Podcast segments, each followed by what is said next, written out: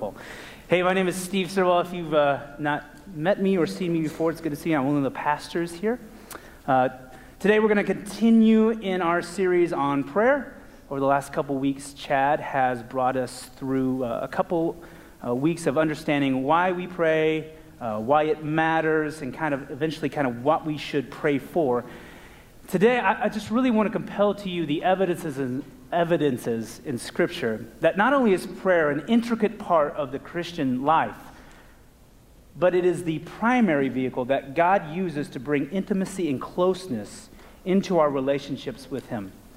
That I believe that there is a direct correlation between a significant struggle that many Christians have with God being a personal reality in their own lives and our disassociation with the practice of prayer. That we believe that God is an infinite good God. We love Him, we trust Him, but we lack, we lack the physical evidences in our life to fully surrender to His will. And I think this is directly linked to our inability to take serious God's design for prayer in our life. So today, what I would like to do is to walk through a few pieces of Scripture and draw some conclusions about those passages. And then I would like to kind of talk about some real issues that face us, some hurdles that face us in our prayer life.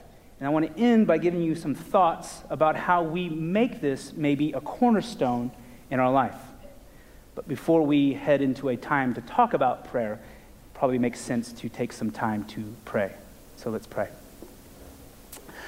Father, I just thank you for um, today. I thank you for an opportunity to hear your word and to speak your Lord. Lord, I just pray for my words, God, that they would be from you, that your spirit would be with us in this room. I know it is. God, will you be with our hearts? Will you stir up in us an openness to hearing your word and letting it to find areas of our life to move in? So, Father, we praise you for today. And we thank you for who you are. And we pray this in the, the awesome name of your Son, Jesus Christ. Amen. So, we're just going to jump right into our Jeeps here and drive. We're going to go through Luke 10 so, Luke 10, we're going to go verses 38 through 42 is in your bulletin. It's on the screen, and feel free to use your Bibles to come along with us. Now, as they went on their way, Jesus entered a village, and a woman named Martha welcomed him into her house. And she, she had a sister called Mary who sat at the Lord's feet and listened to his teaching. But Martha was di- distracted with much serving, and she went up to him and said, Lord, do you not care that my sister has left me to serve alone? Tell her to help me. But the Lord answered her, Martha, Martha, you are anxious and troubled about many things, but one thing is necessary. Mary has chosen the good portion, which will not be taken away from her. I think it would be a, I don't know if it's fun, but an interesting exercise to kind of pick out which person in that story do you most often connect with? Are you a Mary that really enjoys being in front of Jesus, spending time at his feet? You're complacent, you love it. Or maybe you're Martha, who gets caught up in all the distractions and tasks of life. If I was to form a hypothesis, I would think many of us in this room would probably identify more so with Martha. I'm a Martha, right? That does not give you permission, okay, to call me Martha, however, okay? I have people still calling me guac, all right? I don't know if you remember that, okay? So, what Jesus is reminding Martha in this verse is this the greatest possession is close fellowship with the Lord as one's portion in life. The greatest possession is close fellowship with the Lord as one's portion in life. The most precious, meaningful, satisfying object, thing, possession is closeness with God. And I don't, I believe this. I believe that we believe this. I believe that we believe this because I think that most of us would agree that the best stretches of our lives were the ones that associated themselves when we felt closest to God. Mary does something right here. And she leads Jesus to compel us that time with Him is the good portion in our lives. Spending time with Jesus through our prayers and our meditation is ultimately what will bring true intimacy and relationship with our Father. This is true of our earthly relationships. The ones that you pour into the most, the ones that you invest into the most, the one relationships that you care for the most are the ones that mean the most to you, right? They're the ones that you get the most out of. So, how much better is a close relationship with a sovereign God than an earthly creature? Asaph, who is a choir director for David, writes in Psalm 73 some beautiful words where he says, That my flesh and my heart may fail, but God is the strength of my heart and my portion forever. My flesh and my heart may fail, but God is the strength of my heart and my portion forever. The greatest possession is close fellowship with the Lord as one's portion in life. This story compels us to understand that spending time with Jesus in prayer is what will bring us intimacy with Him. We should do it based upon that alone. But we have some more evidences. Luke 18, the, the parable of the persistent widow, reads like this And he told them a parable to the effect that they ought always to pray and not lose heart. He said, In a certain city there was a judge who neither feared God nor respected man. And there was a widow in that city who kept coming to him and saying, Give me justice against my adversary. For a while he refused. But afterwards he said to himself, Though I neither fear God nor respect man, yet because this widow keeps bothering me, I will give her justice, so that she will not continue, she will not beat me down by her continual coming. I kind of like that line. And the Lord said, Hear what the unrighteous judge says. And will not God give justice to his elect who cry to him day and night? Will he delay long over them? I tell you, he will give justice to them speedily. Nevertheless, when the Son of Man comes, will he find faith on earth? The most important sentence in that parable is the first one. It tells us it's the key, it's the meaning to that passage. It says that we ought to pray and not lose heart that we ought to pray and not lose heart. God, in this parable, is requesting that we bother him with our request. God is requesting that we bother him with our request. Matthew Henry, who's a brilliant commentary writer, writes this It is our privilege to pray, it is our duty to pray, we should pray. It is to be our consistent work, we should always pray. We should pray and continue to pray until our prayers are swallowed up in eternal praise. The Christian's life is to be marked by prayer. Paul writes about it eloquently, eloquently in Romans 12 when he's talking about true marks of a Christian life. It says, Let love be genuine. Abhor what is evil, hold fast to what is good, love one another with brotherly affection, outdo one another in showing honor. Do not be sinful in zeal, be fervent in spirit, serve the Lord, rejoice in hope, be patient in tribulation, be constant in prayer. Contribute to the needs of the saints and seek to show hospitality. 1 Thessalonians 5, he reiterates this. Rejoice always, pray without ceasing, give thanks in all circumstances, for this is the will of God in Christ Jesus for you. Prayer is not just a grand idea, it's not just a good exercise to do. It's not an option for the believer. It is necessary for our vitality in our walks with Jesus. Oswald Chambers, who's a genius, writes this. He says, Prayer does not fit us for the greater work. Prayer is the greater work. Prayer is the greater work. So, from these passages, I want us to come to understanding that prayer offers us the most substantial life possible. And that knowing that we should pray fervently and constantly but this, is, this issue of knowing we should pray is not what I believe is the issue in our prayer lives. I believe all of us in here would say, I should pray. So, what are the issues that keep us from having success in our prayer life? What are the issues that cause so many of us to have poor prayer lives? So many of us to lack intimacy with the Father? I believe one of the biggest problems is, is that we don't fully know how to get there. We don't fully know how to get there. There are many of us in this room that have lost traction in this area. We don't know how to move forward anymore. We don't know how to go from a life of prayerlessness into a life of prayerfulness. So we don't know how to get from point A to point B. So today I just want to talk about these. If we're going to ever make this move, we need to be really honest with where point A is, right? We need to identify the hurdles that exist for us right now at this point if we're ever going to move to point B to a life of prayerfulness. So I have listed three hurdles that I think hamper us in our prayerfulness. So, hurdles to prayerfulness. Number one is distraction and noise. And you're like, dude's going to start talking about my smartphone, isn't he? Yes. Yes, I am. I'm actually going to spend quite a bit of time in this area because I believe it's important. I believe it's important because of this. I think that we've quickly become a culture that settles for trinkets and toys as our meaning in life and sacrifice mere re- relationships for mere connection, that we have become busy at mastering the art of distraction. And in doing so, we are robbing ourselves of the kind of quality of life that God has sent His Son here to give us.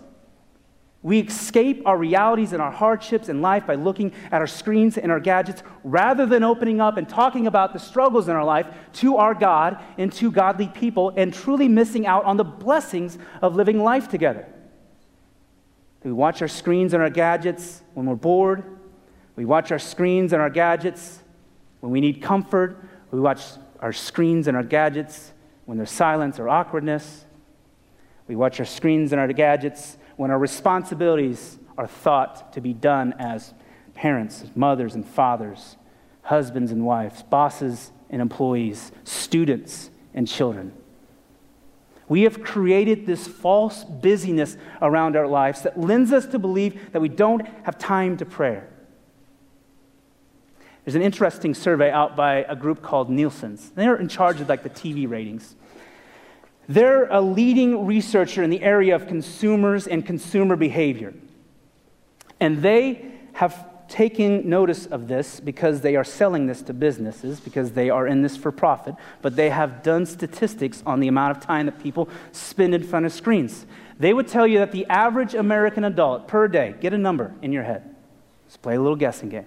How many hours a day do you think the American adult spends in front of a screen? Don't have to tell me out loud. The average American adult spends 11 hours behind a screen a day.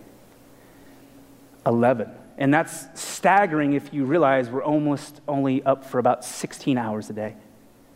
Now, some of that's attributed to work, but that number is staggering. And even more staggering if we understand in 2009, that number was eight.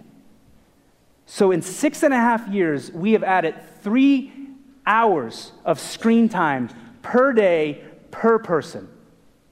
It's crazy. So, knowing this, how can any one of us say that we don't have time to pray? Do we really wonder why we lack intimacy and closeness with the Father knowing this? We are so distracted by the things that don't mean anything movies and sports and binge watching and texting and social media we are finding our meaning and joy in the distractions of life. And here's the troubling thing we are teaching this to our children. Kids between the ages of 6 and 16 now watch six and a half hours of screens a day. Kids under the age of six look at screens on average of two hours a day. And it concerns me greatly that my 19 month old, who has a very limited exposure to technology, is drawn to screens and gadgets more than anything else I know. Now, is there a proper place for all these things? Yes. I'm not here to condemn your use of a smartphone. This is not an anti smartphone message. we need to be careful because we are becoming slaves to media, gadgets, and screens. And you may disagree. You may want to argue that point with me. But let me ask you this question, and I want you to be honest in it. How would you feel if somebody steps into your life and takes away all your screens, your smartphone, your tablet, your TVs? How are you feeling about that? You okay with that? Or does that unsettle you a little bit? I'm not trying to talk down to you, okay? I know this struggle myself, but we have to listen to the warnings of Paul when he writes in Romans 6. He says, Do you not know that if you present yourself as slaves, as obedient slaves, you are slaves to the one who you obey? Either sin, which leads to death, or obedience, which leads to righteousness. And listen, there is nobody on this stage that knows this struggle more than myself. I lack the ability at times to make good decisions about my time in a variety of circumstances. I promise you, if you could cut open this head and just project what is going on in my brain most of the time, you would be frightened at the disconnection of facts, puppies, pictures. It's everywhere, okay? I am easily distracted and easily go off topic. If I think of something, it comes in my head. So my smartphone was a drug for me. Everywhere I was, it was. And things, what's the weather in India? Didn't care where I was at, I'm looking it up. How much does a Cocker Spaniel weigh? Yep, I looked it up. I seriously, I looked these things up. It was a drug to me. And so my wife, a year ago, came to me. And she confronted me, compelled to me what was going on in my life. And I am thankful. I'm thankful for a godly wife who pursues my heart. And God began to work in my heart something, a desire to move out of this. And so a year ago, I, I sold my smartphone, and now I've got this beautiful little dumb flip phone here. It's called an NV2, and I'll, I'll put it back in my pocket because I see you're being a little jealous about it right now. I'm telling you, guess who went through withdrawal? I did. Went through withdrawal was fussy, I was irritable, probably would not have liked to be around me. But I'm telling you, I'm a different person because of it. I am better at home. I have more clarity with the Lord. I have more time and focus in prayer. And I'm not telling you this stuff to say, well, good for you, Steve. Pat on the back. I'm telling you this to tell you that I was weak, friends. God stepped into my life and He drove it out. I'm not trying to sell you something up here. Getting rid of your, getting rid of your gadgets doesn't change your heart. It just becomes an act. If your heart doesn't desire this, it just becomes an act. If you're not doing this out of obedience, it's just an act. But don't expect to have success in prayer in your life if you're not first willing to give something up. You cannot add stuff into your life if you're not willing first to give something up. You have heard this from this pulpit before. You cannot add stuff in your life without being willing to give up something first in your life. So, what are you willing to give up? If prayer matters, if you say this matters, I need to do this, that your desire is to grow in closeness with the Father, what are you going to sacrifice to make that happen? If we really want to have success at prayer, we have to be honest about where we're at and our level of distraction. And look, I do not, I do not want you to feel condemnation from this platform. That is not my aim. Our God is gracious and able to redeem every single area of our life and hardship for His glory. He can do that. But we need to have eyes that are open to this. We need to have our hearts that will consider that this may not be in line with God's truth and His will for our life. We need to be honest and talk about this. We have to wake up, friends. Have to wake up. We are unknowingly allowing our kids to be victimized because of our apathy. And we need to be jolted in this because it matters. Second hurdle we don't believe that we need it. That we get this attitude that there are so many other things that are more important than prayer, that are more significant than prayer in our lives. And honestly, I understand that, quite frankly, it's very difficult to sit down, to kneel, to talk to a person that you can't touch, see, or feel. I know that. It doesn't work in our brains often that it, prayer comes out as the most productive part of our day. We don't see it as productive. We don't think that we get much out of it unless you know, we go to pray and we get that unexpected nap during the day. And, and maybe some of this attitude comes from the fact that we just, at the end of the day, don't believe it works. that we, in all sincerity, have brought requests to the Father, that we had desires of our heart that we thought we wanted desperately to go well, and they didn't. And our lives, our lives are marked by that. We're scarred by that. So we just don't believe it matters. And maybe it comes from the fact that we live in a very affluent society that's performance oriented in nature, where we work hard, we achieve, we buy stuff. Yeah, I mean, it would be nice to have a, a, a, bigger car or maybe some more clothes, but for the, the most of us in this room, we've got food in the pantry, more clothes than we know what to do with, we got homes for our cars. We're very blessed. But what we do is, I don't think we communicate it verbally, but in our actions we say, well, I don't need God. There's no place for God in my life because I got what I need. Why pray? Why does it matter? What we do is we elevate the physical over the spiritual. The third hurdle is I'll just do it myself. Oswald Chamber, he writes this We tend to use prayer as a last resort, but God wants it to be our first line of defense. We pray when there's nothing else we can do, but God wants us to pray before we do anything at all. Most of, us, most of us would prefer, however, to spend our time doing something that will get us immediate results. We don't want to wait for God to resolve matters in His own good time because our idea of, of good time is seldom in sync with His. This is an attitude that has plagued us for a long time. It plagues me that we are better off just doing this myself because I know how and what needs to be done. And what we do unknowingly is to communicate that God, my way is better than your way. Until what happens? tidal wave of chaos comes at us, and it's more than we can handle, and it drops us to our knees, and we pray for a season. And then when that trial ends, what happens? King me? King Steve again. My decisions, right? My way, my life. I'll do it myself, God. We have to stop treating God like he's a spare, a spare tire and begin to see him as our steering wheel. So, distraction, I don't need it. I'll just do it myself. These are three major hurdles in our life to prayerfulness.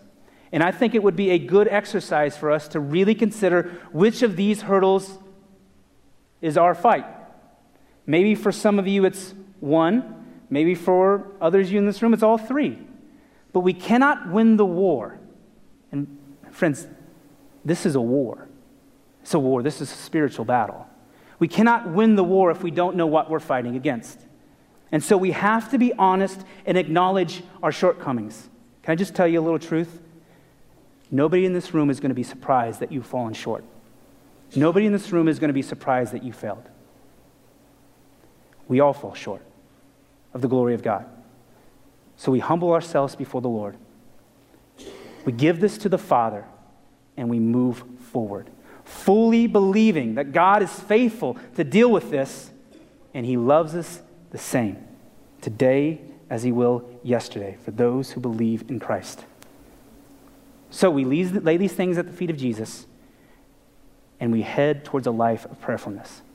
And I want to give you just three thoughts, and they're basic thoughts, that will help you maybe to find some traction in this area. So, moving from prayerlessness to prayerfulness. Number one, it has to be about grace driven effort as long as I get the pleasure to be in front of you, and, and this is a real pleasure for me, I want you to understand that. You will hear me say this phrase constantly You can't fix you. You do not have that kind of ability or street cred to be able to fix yourself. It will always be about you enable, God enabling you to walk in the grace and the love and His Spirit. It's grace driven effort.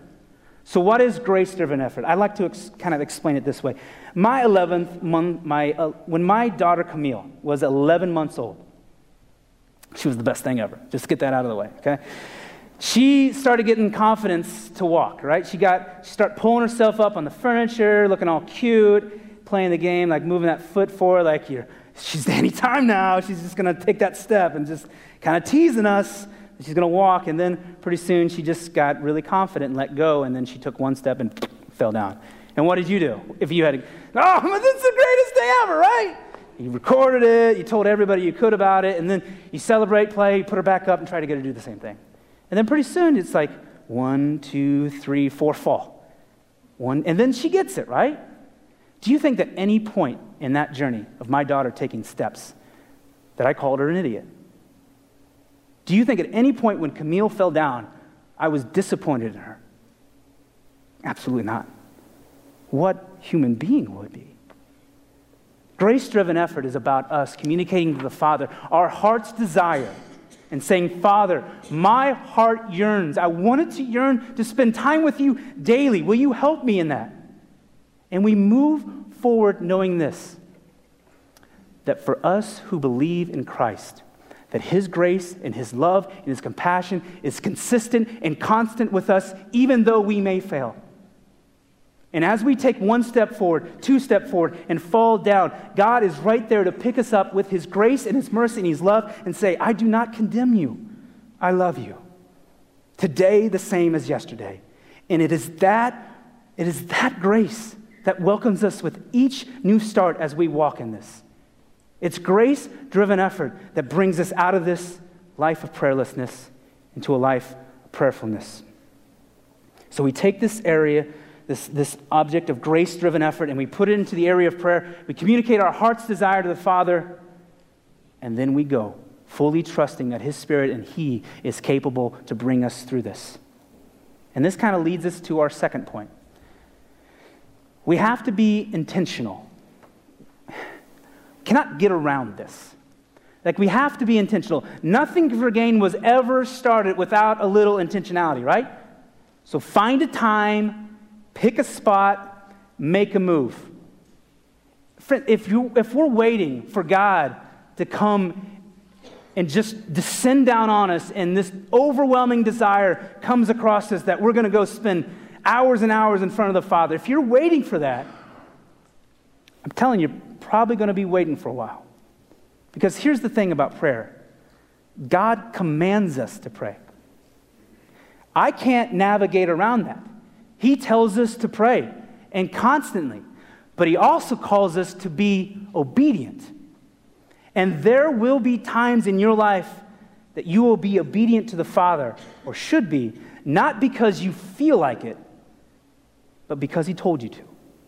And that sounds really tough. Jesus says this in John 14 Anyone who loves me will obey my teachings. My Father will love him, and he will come to them and make our home with him. Listen, we're not obedient for obedience sake. That's legalism. We're obedient because God loves us. We're obedient because He has a track record of being good to us, not just to us, but generations before us. We are obedient for what He has done for us. I like to maybe liken this to my relationship with my wife. Now, do I always do things for my wife because I feel like doing them? Gentlemen, what do you think? Don't answer that publicly. Keep that in your head. No, I don't. What do I do? I love her, right? She has a track record of being good in my life. She loves me well. And so I do things for her, not because I feel like them, because I should. So here's just a few ideas in intentionality that uh, will help us maybe take uh, good starts with this. Jesus tells us in Matthew 6, He says, but when you pray, go into your room and shut the door and pray to your Father who is in secret. And your Father who sees in secret will reward you. So, find a spot. One that lacks distraction and brings some privacy into your life. In my office, I got a little nook. I threw some pillows down there. I've got a bulletin board that I put the life care stuff up, our staff prayer needs, a couple things about prayer and vision and, and culture in our church, and some personal stuff. It's a great place for me to go because it's private. No one's going to bother me there. It's a good spot because I see it and it reminds me to pray. But we also notice that Jesus set some deliberate time for prayer. In Mark 1, it says, and rising very early in the morning, and I can already hear the groan. While it was still dark, he departed and went out to a desolate place, and there he prayed. Pick a time and start. This is, I know this is basic. Pick a time and start. Jesus prays in the morning here, but here's some good news. He also prays in the evening, he prays in the afternoon, he prays at night. So pick a time and sacrifice that time and give it to God. Okay? So we find a time, find a spot, and we go pray. And this leads us to our third thought is we just have to find some consistency in this area. We have to find some consistency. Galatians 6 9 says, Let us not become weary of doing good. Let us not become weary in doing good. For a proper time we will reap a harvest if we do not give up. Place, time, and we go. Now we have to find some consistency. We actually have to continue doing this. And this is really difficult for us, right? It is for me. We are really good at starting things, but not finishing those things.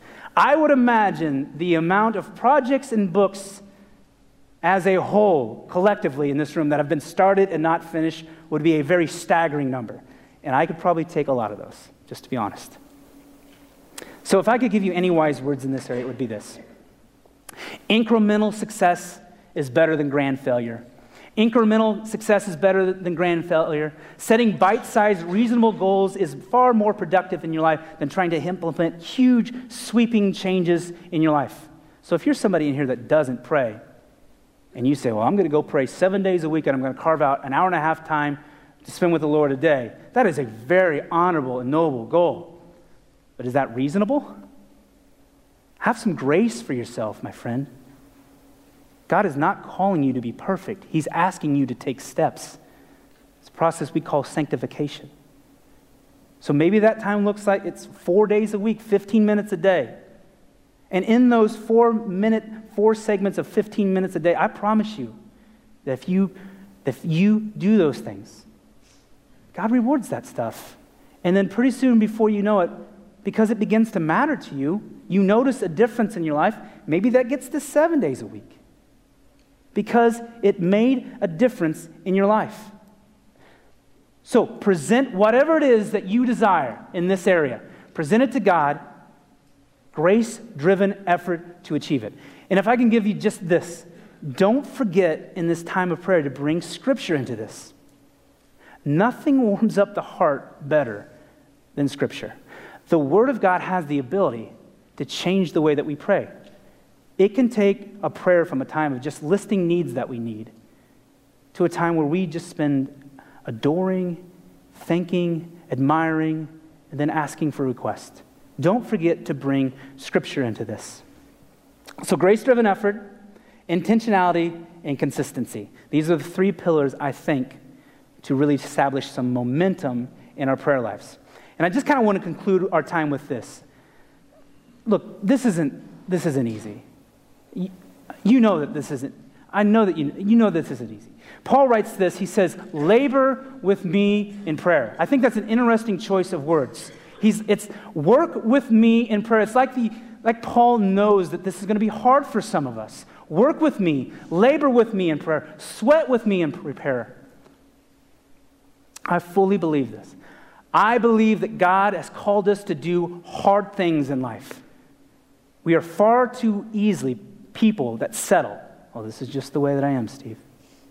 But I refuse to believe that God created us to live lives that settle for complacency and things of this world and not to pursue after godly principles and ideas. Is becoming more and more like Jesus hard? Yes, by any stretch of the imagination. It is worth it. It takes time and effort and sacrifice and sweat and tears. But we were called to be more than conquerors in Christ. We were not given a spirit of timidity and fear, but one of power, love, and self discipline. The Christian's life is to be marked by prayer. But if you leave here today and you want to pray because Steve told you to pray, I promise you it's going to lack the kind of effect that you want it to in your life. What is your end game in this? What is your end game? What is the desire of your heart? Do you want to pray because you should? Maybe that's a good place to start. Are you going to pray because you want a deeper, more intimate relationship with the Father? Are you going to pray because you hope maybe you get what you want? Or are you going to pray because you're going to ask the Father to change your heart to fully understand what you need. Eugene Peterson writes it this way that prayer is a refusal to live as an outsider to my God in my own soul.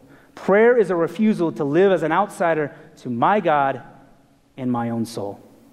It's time that we stop living like foreigners in a created world by a personal God and submit ourselves to his good and right design and his authority and humble ourselves and pray because it matters. Because it matters. Let's pray.